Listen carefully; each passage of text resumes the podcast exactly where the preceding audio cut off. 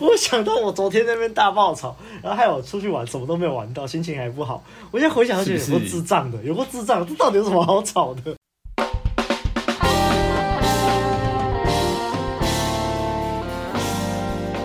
家好，我们是问路人，我是阿亮，我是阿憨，我是白马。那假如你是第一次听我们节目的话，我在这里稍微介绍一下，我们是一群注重真实的约会教练。我们相信每个男人都有在感情中自由的能力，也认为学习两性相处能为人生带来很多帮助。所以，我们的节目主要会分为把妹取向的跟人生取向的。这个分类底下还有再分成向导系列跟指南系列。向导系列就是我们对相关议题的一些见解，而指南系列则是拆解一些我们喜欢的书籍，并分享我们的想法与反思。所以，如果你是第一次听的话，欢迎你加入我们。那如果你是老观众，也欢迎多多分享给身边的男性朋友。OK，那我们今天要讲的就是我们人生指南之人性的弱点第三部的第二节，也就是我们的原则十一。这条的标题啊，叫做“要如何才能避免制造敌人”。我们这次就一样。会由我先浓缩这条的内容，我们三个人再接着做出回馈与反思。那开始之前，就不要忘了按赞、订阅、分享给身边所有的朋友，追踪我们的 IG，还有订阅我们的电子报，还有最重要的，欢迎透过 First Story 抖内给我们朋友们熬夜录音。好，那就正式开始喽。这一条啊，一开始啊，作者果然又举了他那几个最爱的人物其中之一的泰德罗斯福。这例子是在说，罗斯福曾经说过，如果他的判断准确率可以达到百分之七十五的话，他做的所有事情就可以达到最高的期望值。作者就说啦，哇，连泰德罗斯福这种人物都说自己的上限是百分之七十五了，那我们这种平民百姓又该如何嘞？你看，如果我们可以达到至少百分之五十五的准确率，我们就可以去华尔街发大财了。可是。我们如果不能确定自己的判断能达到至少百分之五十五，我们又怎么可以去指责别人常常犯错呢？其实我觉得他这边讲有点难懂，但我在猜，大概就是有点像严以律己、宽以待人那种感觉啦。那他接着就说啊，不只是言语啊，我们还会透过眼神啊、音调啊、手势啊，去指责别人的错误，但。假如我们指责对方的错误，对方难道会因此就同意你的观点吗？不可能嘛！因为你这样指责他错误的时候啊，你就像是一拳灌过去一样，你反而伤害他们的智力、他们的判断、荣誉和自尊。所以这没有办法去改变对方的观点，反而只会导致对方的反击而已。作者说啊，然后你可能会用柏拉图啊，或者是康德的逻辑理论来反驳啊，但还是没有用，因为你已经伤害他们的感情了。那其实这边就讲得很清楚了嘛，这不是理性的问题啊，问题就是你伤害了对方的感性，所以就算你是对的，又怎么样？然后接作者就接着说啊，你千万不要一开始就宣称说，哦，我要证明叉叉叉叉给你看，因为这等于是在说，哦，我比你聪明。我要让你改变你的想法，那这这其实就是有种跟对方宣战的意味，当然会引起对方的反感，然后爆发一场爆发一场冲突啊！在这种情况下，你想改变对方的观点，根本就不可能。所以我们干嘛干嘛弄巧成拙吧？我们没有必要找自己的麻烦吧？如果你真的想证明你的观点，你就不要让他们知道，你要很有技巧，要做得很不着痕迹。OK，那接下来作者就开始引经据典。他举例这个诗人波普的话说：“你在教人的时候啊，你要好像若无其事一样，要不知不觉的把事情提出来，就好像被别人遗忘一样。”那伽利略也说过：“你不能够教人什么，你只能帮助他们去发现。”那这个契斯特菲尔爵士也告诉儿子说：“你要比别人聪明，但是你不要让他们知道。”哎，苏格拉底也一再的告诉他的门徒嘛：“我唯一知道的就是我什么也不知道。OK，那依照这个作者尿性呢，他引经据典完之后，他接下来就是要教我们怎么做喽。OK，好，他就说啊，如果我们认为有些人的话不对，就算我们很肯定这个人一定是说错了，我们最好还是要这样子讲啊，这个等等啊，我有我有另一个想法，我我不知道对不对。如果我错的话，希望你可以指正我。我们一起来看看这件事情。哦，很神奇的是哦，当下你这样很自谦的开场之后，绝对不会有人反对你的。那所以其实作者说完这一段之后，我们就发现了嘛，这条要讲的东西跟上一条真他妈有够像的。对啊。哎，其实，在第二部曲也是啊，我觉得第二部曲连续三条都长得很像。但你不觉得作者根本就是在水？对啊。好了。接下来就到这个作者最喜欢的举例时间了吧，因为他讲完一个观念之后，他一定要配合一个例子，要强化我们对这个观念的信任度。总之啊，这个例子就是在说，他有一个学员善用了他刚刚讲的这个方法来处理这个客户纠纷。那简单的来说，这个学员呢是一间汽车公司的代理商。那因为那时候的那年代的美国汽车市场竞争压力很大。所以他们会有一些人员在处理顾客的投诉案件的时候，他们就会好像很冷漠、很不带感情这样子。可是这样反而会引起顾客不满啊！顾客会来投诉案件，他就已经不爽了，当，然你还那么很冷漠、很理性跟对方讲说啊，这是怎样是怎样，甚至跟对方说是可能就是顾客的错导致汽车怎样怎样，顾客就更不爽了嘛。那不爽就做不成生意，然后或者是造成很多的不愉快。所以作者就要说啊，这个学员上完了课之后，他们就改变了方法，变成他们会主动跟顾客说啊，我们公司犯了不少错啊，我实在是很遗憾呐，请你把你碰到什么状况再告诉我。然后很神奇的就是，你只是改变了这个开场的态度，你就消除了顾客的敌意，后续沟通上就顺利很多。还有顾客就是很爽，就是哦，感觉服务态度真好，就介绍朋友来。那作者在讲完之后补充说明说，你永远不会因为认错而导致麻烦，反而你可以透过这方法去平息争论，让对方跟你一样公正，甚至承认对方也可能错了。反之啊，如果你真的知道对方是错的，你还很率直、很明白的告诉他错了，结果会怎样呢？作者又举了一个例子，长话短说就是。一个年轻的律师，在一个重要的法庭上面，公正公开的指指责一个有这个名望的法官，说这个法官错了。那就算这个年轻律师是对的，好了，可他在一个公开场合打了这法官的脸，诶，这个案件呢，又得仰赖法官的判决。那难道这样子法官就会判得对他比较好，对他比较有利吗？想也知道不可能嘛。啊，总之这个例子就是这样子啦。所以啊，作者后面就说啊，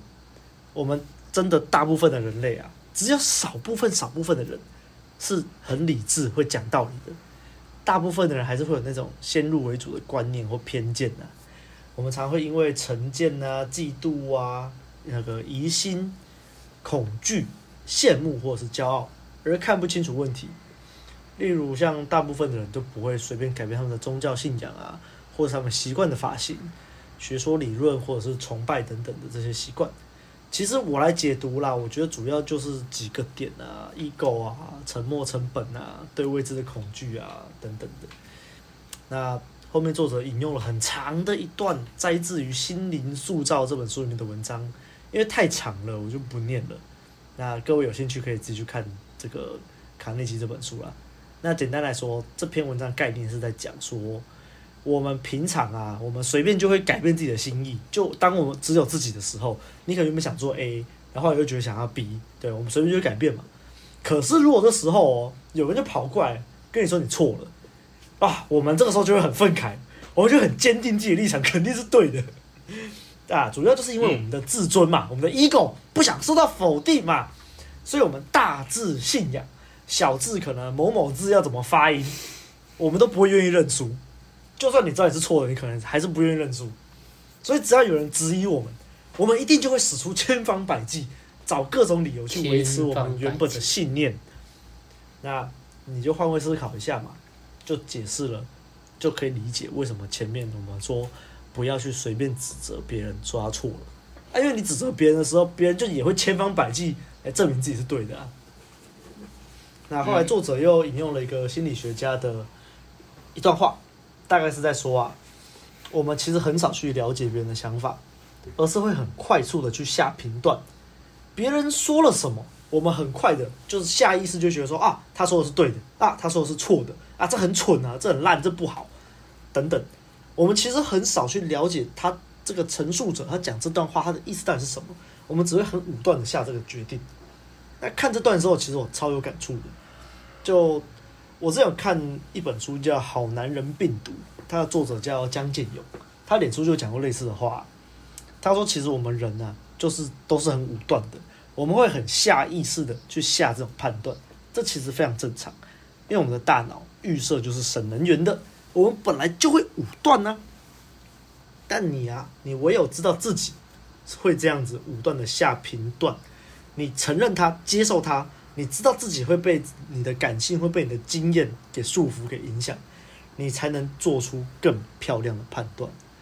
这个意思就是在说，没错，就是觉察。你觉察到自己会武断，你才可以知道说，哦，我这么快下这个判断，那这个不一定是对的，这只是我个人的偏见。你才可以去更深入思考对方的意思到底是什么。那你为什么会想反驳他之类的？那我很喜欢他说的这段话。那后面又是一堆举例时间了，因为真的很多，真的有过鸡巴多的。这作者真的超级爱举例的，塞满满，他真的是塞满满。所以，我决定只讲其中一个，在讲富兰克林的啊，也是作者的爱啊，班杰明富兰克林。那这个例子是在讲说，富兰克林他年轻的时候很爱跟别人争辩，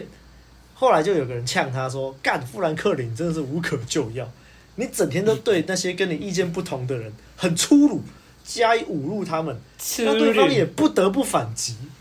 哇操！连你的朋友都觉得你不在身边的时候，他们更自在。啊！就富兰克林被呛了，富兰克林被呛完之后，他说：“我干！”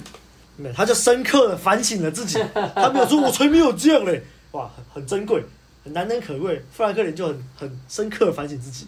他改掉了这个习惯。那具体来说，怎么改的呢？他具体来说啊。富兰克林说：“我马上立下规则，我不再直接的反对去伤害别人，也不要过度于伸张自己的意见。他甚至哦，就开始不去使用那些没有弹性的字眼，例如说‘当然呢、’，哼，这怎么会是问题呢？没有疑问吧？No doubt，等等。相反，他开始用一些很有弹性的字，例如说啊，我认为啊，哎，我是这样子想的。”因为我想这件事情可能是这样子啊，到目前为止，我觉得这件事情看起来像是这样。OK，他开始用这些很有弹性的字嘛。那如果有某个人提出一个主张，那富兰克林觉得对方是错的，他也不会像以前一样粗鲁的跟对方争辩。相反的啊，他会刻意去找出某一些特定的案例或状况，去证明对方。讲的这个意见也有可能是对的哦，他先告诉对方他可能是对的哦，但是啊，在现在这个状况，这个意见似乎看起来好像有一点点不一样哦。那他他说啊，经过这样改变之后，富兰克林觉得哦，看获益良多诶，他跟别人讲话的时候，气氛显得愉快很多。那由于他，因为他态度跟这人比起来，他这人都很很冲嘛。但就是比较谦和有礼貌的这种态度，别人一来比较可以接受他的意见，不会跟他争论；那二来，即使有时候其实真的是富兰克林的错，对方也不会就是打他的脸去去这个鸡巴回去这样子。所以在这种情况下，你就更容易说服对方认错，转而同意他的看法了。对，我觉得这段就是他举那么多屁例子里面，我觉得最好的一段。好啦。那我就直接做结束了。总之，这一条的精髓啊，作者就是说啊，你不要去跟你的顾客啊、配偶啊、敌人啊发生冲突，你不要直接指责他们的错，不要惹他们生气，你讲话要运用一点技巧。所以这就是我们的原则十一：尊重他人的意见，不要对他们说你错了。哦，okay, 好的，那我们就先交棒给阿汉吧。嗨，我是阿汉。啊，其实啊，看看到这一则看完，真的是例子多又痛苦，然后讲的东西 又跟上一条差不多，其实好痛苦哦，真的好痛苦。那这一条在讲的那个心态上，其实都是一样的机转啊。大家要知道，自己承认错误是一件非常难的事，非常难，因为。前面阿亮也讲到，承认错误就必须要跟自己的大脑搏斗，你要说服自己的大脑，然后说服自己大脑还不打紧，还有一个，他大脑还会有一个防卫机转，为了省能源，然后去排斥，去排斥需要消耗能量的运转，也就是我们常说的啦，就是你小我就会去保护本我，因为本我发出警讯啊，我不要，我不要啊，小我就跳出来，哎，开始开始反弹，所以。很多人听到人家说啊你错了，马上那个气就压起来啊。对，那书中有就是有讲到，就是那个“我的”这两个字啊，就“我的”这两个字一出，其实很多人都会把，就是连他自己的人都给他读下去了。那这这个这这个问题，我们之前有录过，就是说你的行为不等于你啊。对，还是发文也有讲过这个，就是不要把。自己，然后跟自己的行为绑在一起了，但很多人都会这样嘛，对。那所以今天你面对一个人，然后你知道他是错的，你马上指责他，我操，他的大脑肯定那个危险讯号就开始排斥啊，马上就嗡嗡嗡嗡嗡响，然后非常的愤慨，非常的愤怒哈，然后为了快速解决，为了快速解决，我们就会使用愤怒这个工具啊。嗯，被讨厌的勇气有讲过了，所以他一旦用了愤怒这个工具，哇，这个火药味十足啊！这场沟通肯定是不欢而散。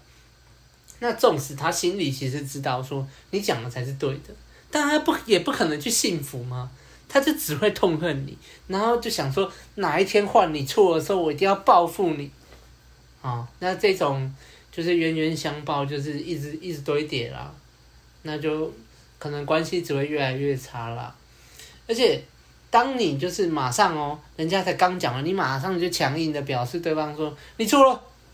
其实也是会被对方觉得说，干你现在就是在挑，你就是在挑战我啊，你今你今天就是要来背头啊，那其实你想一下就不会有好结果嘛，因为你已经你你马上指责错误的那个态度，就是你闭嘴的那种感觉。就是你他妈你就是错了，你现在就是就是你在用言语已经有一点在打击他了，那一定不会有好结果嘛。那这时候就有人跳出来说啊，难道说他错了啊，我们就要这样吗？就要就是可能有一些事他是真的有一个标准在，那你说总不能将错就错酿成大错吧？好啊，那我们就来看书中他举了众多的例子里面，哦，就有一个例子。啊、就是某一些例子啊，它里面讲了众多例子啊，就是有一，其实有几个都有一个共通点，其实它就是慢慢慢慢的将那个正确的想法，就是正确的东西，正确的标准，它慢慢的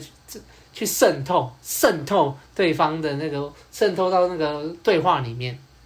对，那例如里面那个就是柯里洛先生啊，有一个人叫柯里洛，他是在木材公司的业务员。然后有一天，他的那个木材啊，被别间的工厂靠腰说不合标准，要退货。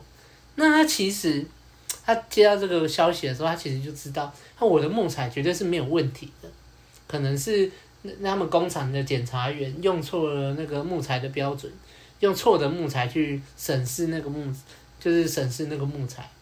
对，然后，但是他到现场以后。他没有马上冲到检查员前面呛爆他说：“干你他妈的，这明明就是什么 A 木头啊！你用 B 木头的标标准下去下去审查，没有，他没有，他一去就先看一下情况。诶，他们他们的那个检查员还在检查，然后他们工厂里面的负责人已经很生气了，觉得说啊，为什么我们公司送这么烂的木材来？然后他就开始询问啦，啊，我们公司的木材，诶。我们的公司木材是哪里有问题啊？拜托你跟我讲，对不对？我们要回去就是去修正我们这个回报一下公司啊，来做改善啊。然后他强调，他只是想要了解到底是出了什么问题。好，那他在谈话的过程当中啊，他就不经意、不经意、非常不经意的说出了自己一点点的看法，说：“哦，对，哎，这个木材怎样怎样，哦，可能真的是我们的问题。哎，那可是这个我们这个是就是什么逼木头啊？哎，好像。”就是这个好像有点怪怪的，好像有点怪怪的啦。对啊，我就是我，我不知道你就是这个想法，我我提出来啦。对对，你不要介意，类似这种讲法，然后还有慢慢的在他的对话里面渗透渗透进去。他没有说，哎，干我就是懂，我觉得木材公司啊，我比较懂。没有，他是慢慢的渗透说渗透让。对方知道说啊，我对这个木材其实有那么一点点的了解啦，然后慢慢的带出说，哎，检察员可能可能用错了分级的规则，哦，然后当然最后结果他跟检察员这样啊聊一聊啊，检察员的气也慢慢的消下来，消下来以后，他哦他们开始聊木材了，哈、聊木材，然后他也慢慢渗透说，哎，其实这个木材好像是这样这样，好像有点怪怪，你这个标准好像有点怪怪的，对。然后检察员就突然就自己讲说，哎，其实我对这个木材真的比较没有那么了解，那你可不可以多讲一点点这个知识啊？讲一讲哇，和乐融融。那当然，最后我们的结局就是圆满收场嘛。然后订单那个什么工厂全部就是结清了，也都没有什么问题了。所以这这边就可以听到嘛，你就是很多的时机点，你就是不要去强暴别人，但是但是那个东西就是它标准就在那边，所以我们就慢慢的去渗透，慢慢的渗透就是哎，我可能好像，或者说哎，这个好像这个标准表好像有点怪怪的，类类似这种温和的一个就是温和的这个手法，然后就慢慢的渗透说带出说其实你们用错了，对。那其实我们人啊，对不对？就是很怎么讲，人都有一个通性，就是很喜欢得理就不饶人啊，然后都不给台阶啊。对，很多人其实都这样，包括我以前也是这种人。对，但是这永远就只会让对方感到很不舒服而已，然后进而有一些人会发动愤怒这个招式来制衡，就是可能你说啊你错了，然后他马上就干你你你这这个，然后来压制你。对对对，他们用愤怒这个手法，对。但其实就像书里面也有讲到嘛，我们可以换位思考。有时候我们可能在讨论，还是说在讲一个对一件事情的看法的时候，其实哎，他一讲出来，虽然你可能不认同，或者说你明明就知道他讲的是错的，但是其实我们可以现在去好好理解对方说，你只要简单问一句啊，说哎，你为什么会这样想？然后让他再针对他的看法再多讲一点。其实你也会多了解一点呐、啊，虽然可能你自己也不认同他，或者说，哎，其实他的那个这个知识是错的，怎样？可是你可以先听一下他讲，然后你就会可能用软性的方式嘛，像前面那个柯里洛先生一样，去表达说，哎，我我自己的方式想法可能跟你比较不同，跟你比较不同，对对？然后我我讲一下我的想法，这样，对对对。那其实用这个软就是软性的方法，其实可以进而产生一个慢慢渗透的感染。它不是很强硬的就给你读进去了，对，它是慢慢渗透的感染，不是强硬的，就是直接打脸，就是塞下去，就是说干你就是错的。那回回过头来讲嘛，来，我们在座的谁喜欢被打脸？我就问，没有人喜欢嘛。那当然有时候啦。这个结语啦，有时候还是需要强硬一点的。例如说，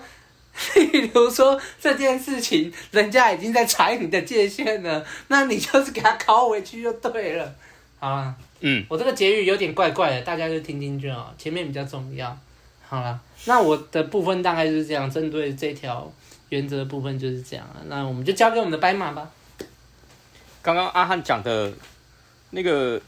踩到你的底线的时候，你确实是跟他呛回去。这句这个我们在上一集有讲过啦，大家可以回去再听。啊，我一样感想啊，就是看了就觉得哇，乐乐等的一堆例子，然后又觉得跟前面那条好像没什么差别。而且我们问路人，本来就已经在六月的时候上过一支不要指责别人这支 podcast，就我跟阿汉主讲的，所以我就在想说，没关系，反正大家不知道，我就把那那个六月那一支 podcast 的内容再重新讲一遍就好了，我就可以混过这一关了。没有啦，我刚听了，我还是有一些新的想法啦。首先，我刚有呃听到阿汉说，人有一个通病嘛。就是大家都喜欢得理不饶人，其实这确实是人的一个通病，就是好为人师。那这不外乎就是因为，呃，大部分的人在听到别人呃讲错东西或者是做错事情的时候，你觉得说，哎，你告诉别人怎么样做才是对的的时候，那个潜意识会得到一种优越感，就是，哎，我知道的才是正确的。那别人可能就会觉得我很厉害，这样，这就是好为人师啊。那第二个出发点，可能是因为你觉得指责别人之后，别人照着你的说法跟想法去做，是你会觉得是为他好，因为你怕他做错的事情可能会伤害到他自己，或者是可能造成他的麻烦。那你觉得说，哎，我今天有义务，我今天知道他做错了，所以我要指责他错了，才不会让他陷入麻烦。我是为他好，这样，就是很多人的出发点不外乎是这两种啦。第一个就是优越感，第二个就是自以为对别人好。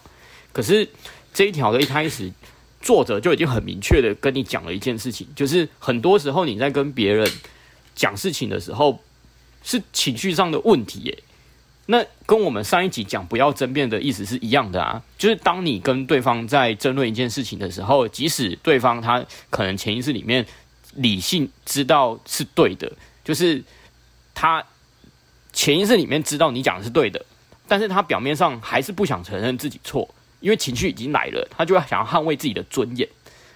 这是人的通性，这没有对或错，就是人就是这样。所以书里面的一大堆例子，包括上一集上一篇讲的都一样的，都是一样的问题，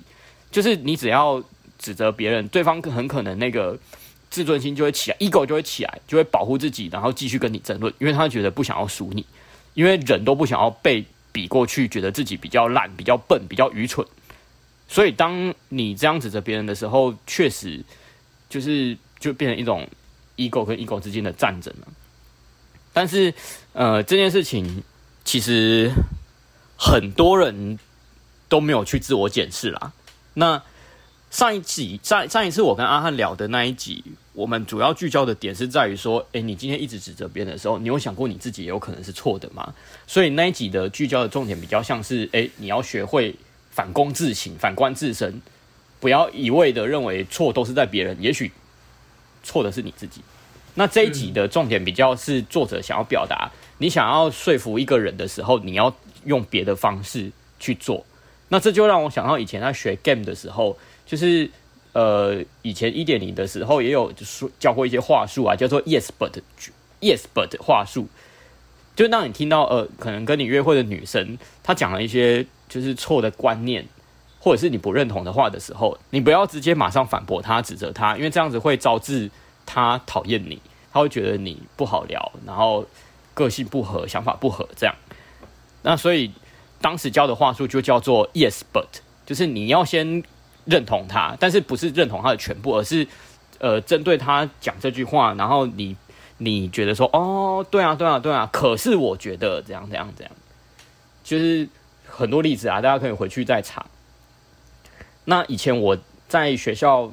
当行政人员的时候，以前我跟那个老师也发生过，就是因为这种这种事情在职场上也很很很容易见呐、啊。我现在讲的例子也是我之前讲过的，就是之前有一个老师他要交资料给我。那我很明显的看到他里面的金额资料是错的，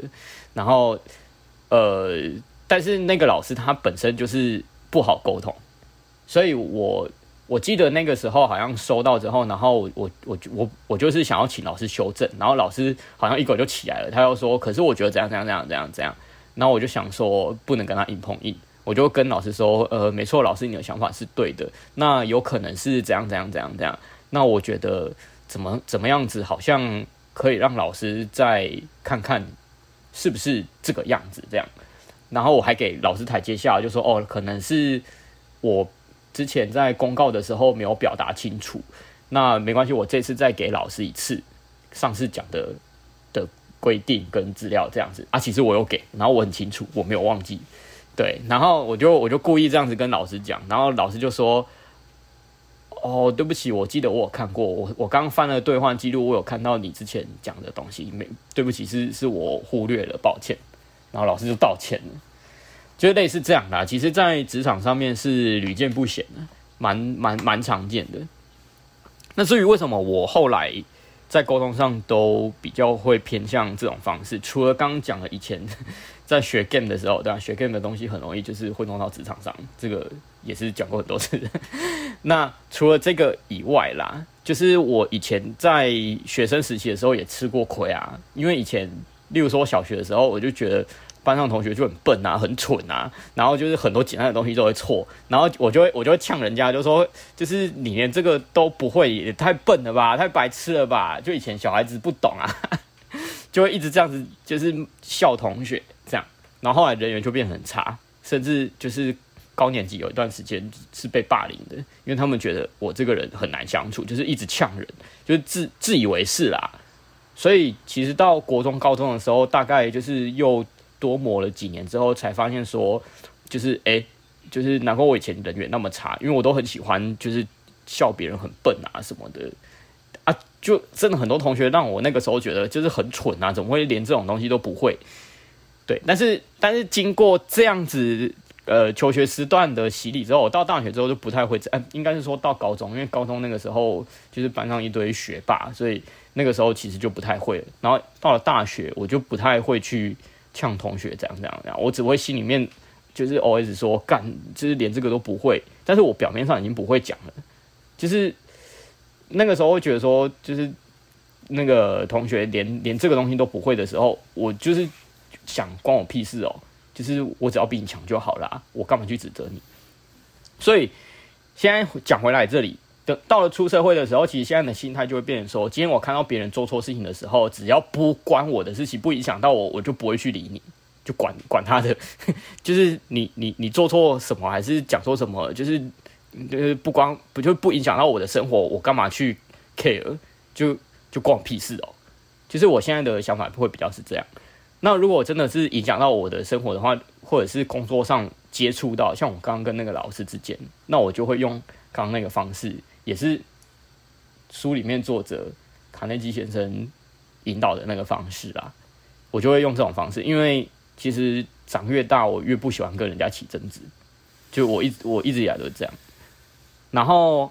呃，这也让我想到了，就是 我发现我现在还是很容易在某一个地方去。告诉别人哪里做错，然后是有点好为人师，就是在教 game 的时候，就例如说，我可能在接大的时候带学生，或者是什么课程，随便，反正我我发现我现在可能 game 的程度，因为学太久了，然后经验太多，然后会自认为说很容易啦，我觉得很容易陷入说，我觉得我就是对的啊，我要说服你，就是你这个观念是错误的，所以如果。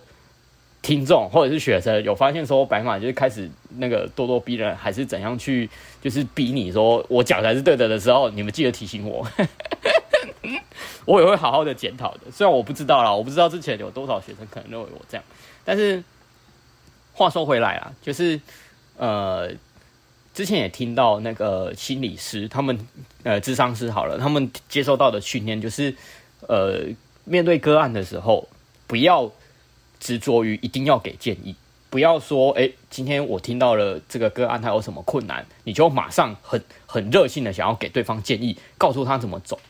其实正确的做法应该是就是用引导的方式，多问他几个问题，让他知道说他怎么会有这个想法，那他这个想法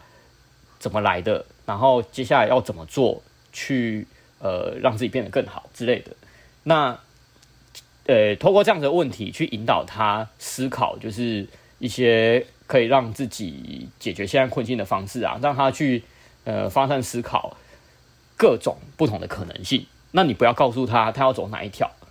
因为前面讲了，你越是给建议，越是强烈的给建议，对方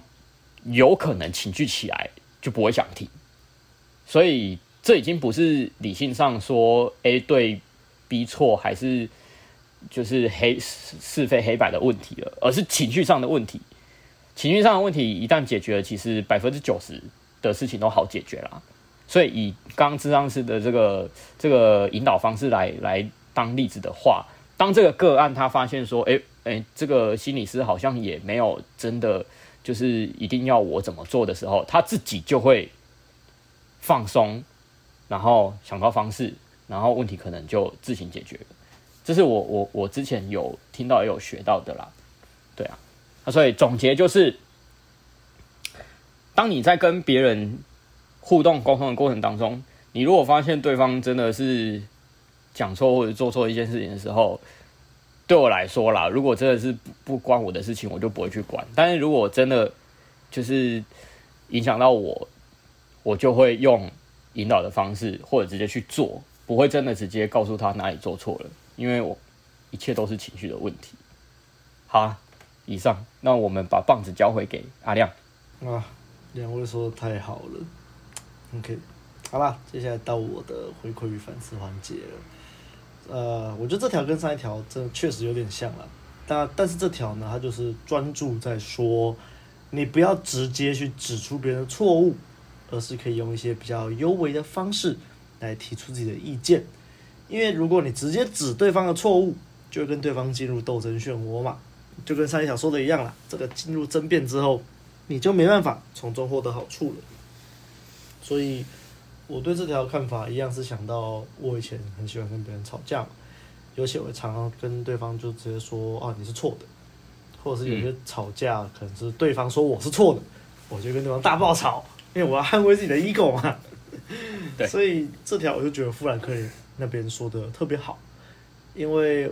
我发现我最近在复习卡内基的关系啊，我也录音嘛，诶，我的脾气又稍微又变好了。就是我觉得我就是有个极端呐，以前就是很阴冷的时候脾气特好，然后最原本是很偏激嘛，然后学阴冷脾气就变很好，然后后来选红药丸一点之后，有时候那个界限不小心就会太扩张，就脾气又变差了点，哎，最近脾气又变好了一点，因为发现吵也没意义嘛，像我最近也比较少跟女朋友吵架，比较少啊干啊，我写这个稿的时候那时候觉得比较少，啊就 前几天又大爆吵。好，总之，总之就是以前呢、啊，就是我跟我女友，就是我们常常意见不合的时候，就会为了自己的理念辩护。然后现在我就是发现说啊，我们要进入这个状况了，我就是止损，反正这吵下去没意义嘛。觉察，没错，很多时候我就会发现，就是啊哈，我主动说，就是之前就会说他错了，就是你这个想法不对，怎样，然后就会我们就会吵起来。然后我现在可能就会就会啊，好是我错，就是，就对，而且后来真的发现啊，就是，是下一条的内容吧，对对，不哈，对，不小心讲到下一条了，就回来这条，就是我后来发现啊，你这是与其说对方错了，你不如就像刚刚前面阿汉有举那个例子，木材的那个例子，你不如这种用优微的方式去讲，会比较有用。例如，呃，前几天我在买卤味的时候，我跟女友为了一个白痴事情在吵架。我已经忘记是怎么起头的，那还没到吵架，只是就是有点火药味了。我已经忘记开头是怎样，再把后来，我就在跟他讲说什么客观事实这件事情。我说就像是有些人他们就相信地平说嘛，地球是平的嘛。那你只要给这些人一个太空气球，让他往天上飞，往天上飞，他就会发现他妈地球就是圆的啊啊，怎么看就是圆的嘛，他就相信地球是圆的啦。然后就回我说什么哦，你怎么知道他看到圆就是圆的？我说你到底在跟他小。然后因为他是读哲学的，他就跟我讲了一堆哲学理论，我就我就听不懂，我就觉得他妈在搞啥小。然后后来我就哦，好好好，对我没有想过你这个看法，嗯，或许你这样是对的。然后我就不跟他吵了，反正就没有吵出个结果，我就主动停止了。那后来我在讲一些话的时候，我会尽量就是会用比较优美的方法去讲说，哦，你是这样想的哦。那 不过我之前听到的说法是说这样这样这样，我也不确定这样对不对啊。那。不过我听到的是像这样这样这样那样那样那样，那就是也有可能你会不会觉得这样是有道理的？对，反正我后来就是尽量尽量尽量 会靠比较优美的方式讲话啦，避免又再度大爆炒。反正嗯，对啊，大概就是这样。所以我觉得这条还是蛮受用的，还是蛮受用的。虽然作者举很多例子，但是我相信作者是贴心呐，他是怕说我们读者看了看不懂他要讲什么，他要举一堆例子，你就会看懂了。大概是这样吧。哭啊！而且真的啦，以前跟人家吵过架、吃过亏，就觉得很烦。因为我刚刚有讲啊，为什么我近几年就不喜欢跟人家吵，是因为我觉得很麻烦，吵起来还要安抚对方情绪，然后还要干嘛，然后自己也觉得烦，然后然后现在就很懒啊，就是不想要，就是怎么讲，就就算就算对方想要跟你吵，我也我也不想理他，因为我觉得很浪费时间啊。对啊。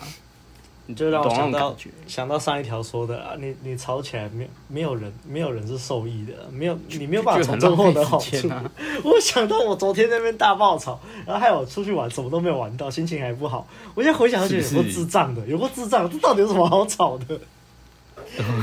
啊、总之，哎、欸，我想要再补充一个反思的东西，当然这个我觉得可能大家要想一想怎么去处理这个问题，就是一样当招的问题啦，就是当。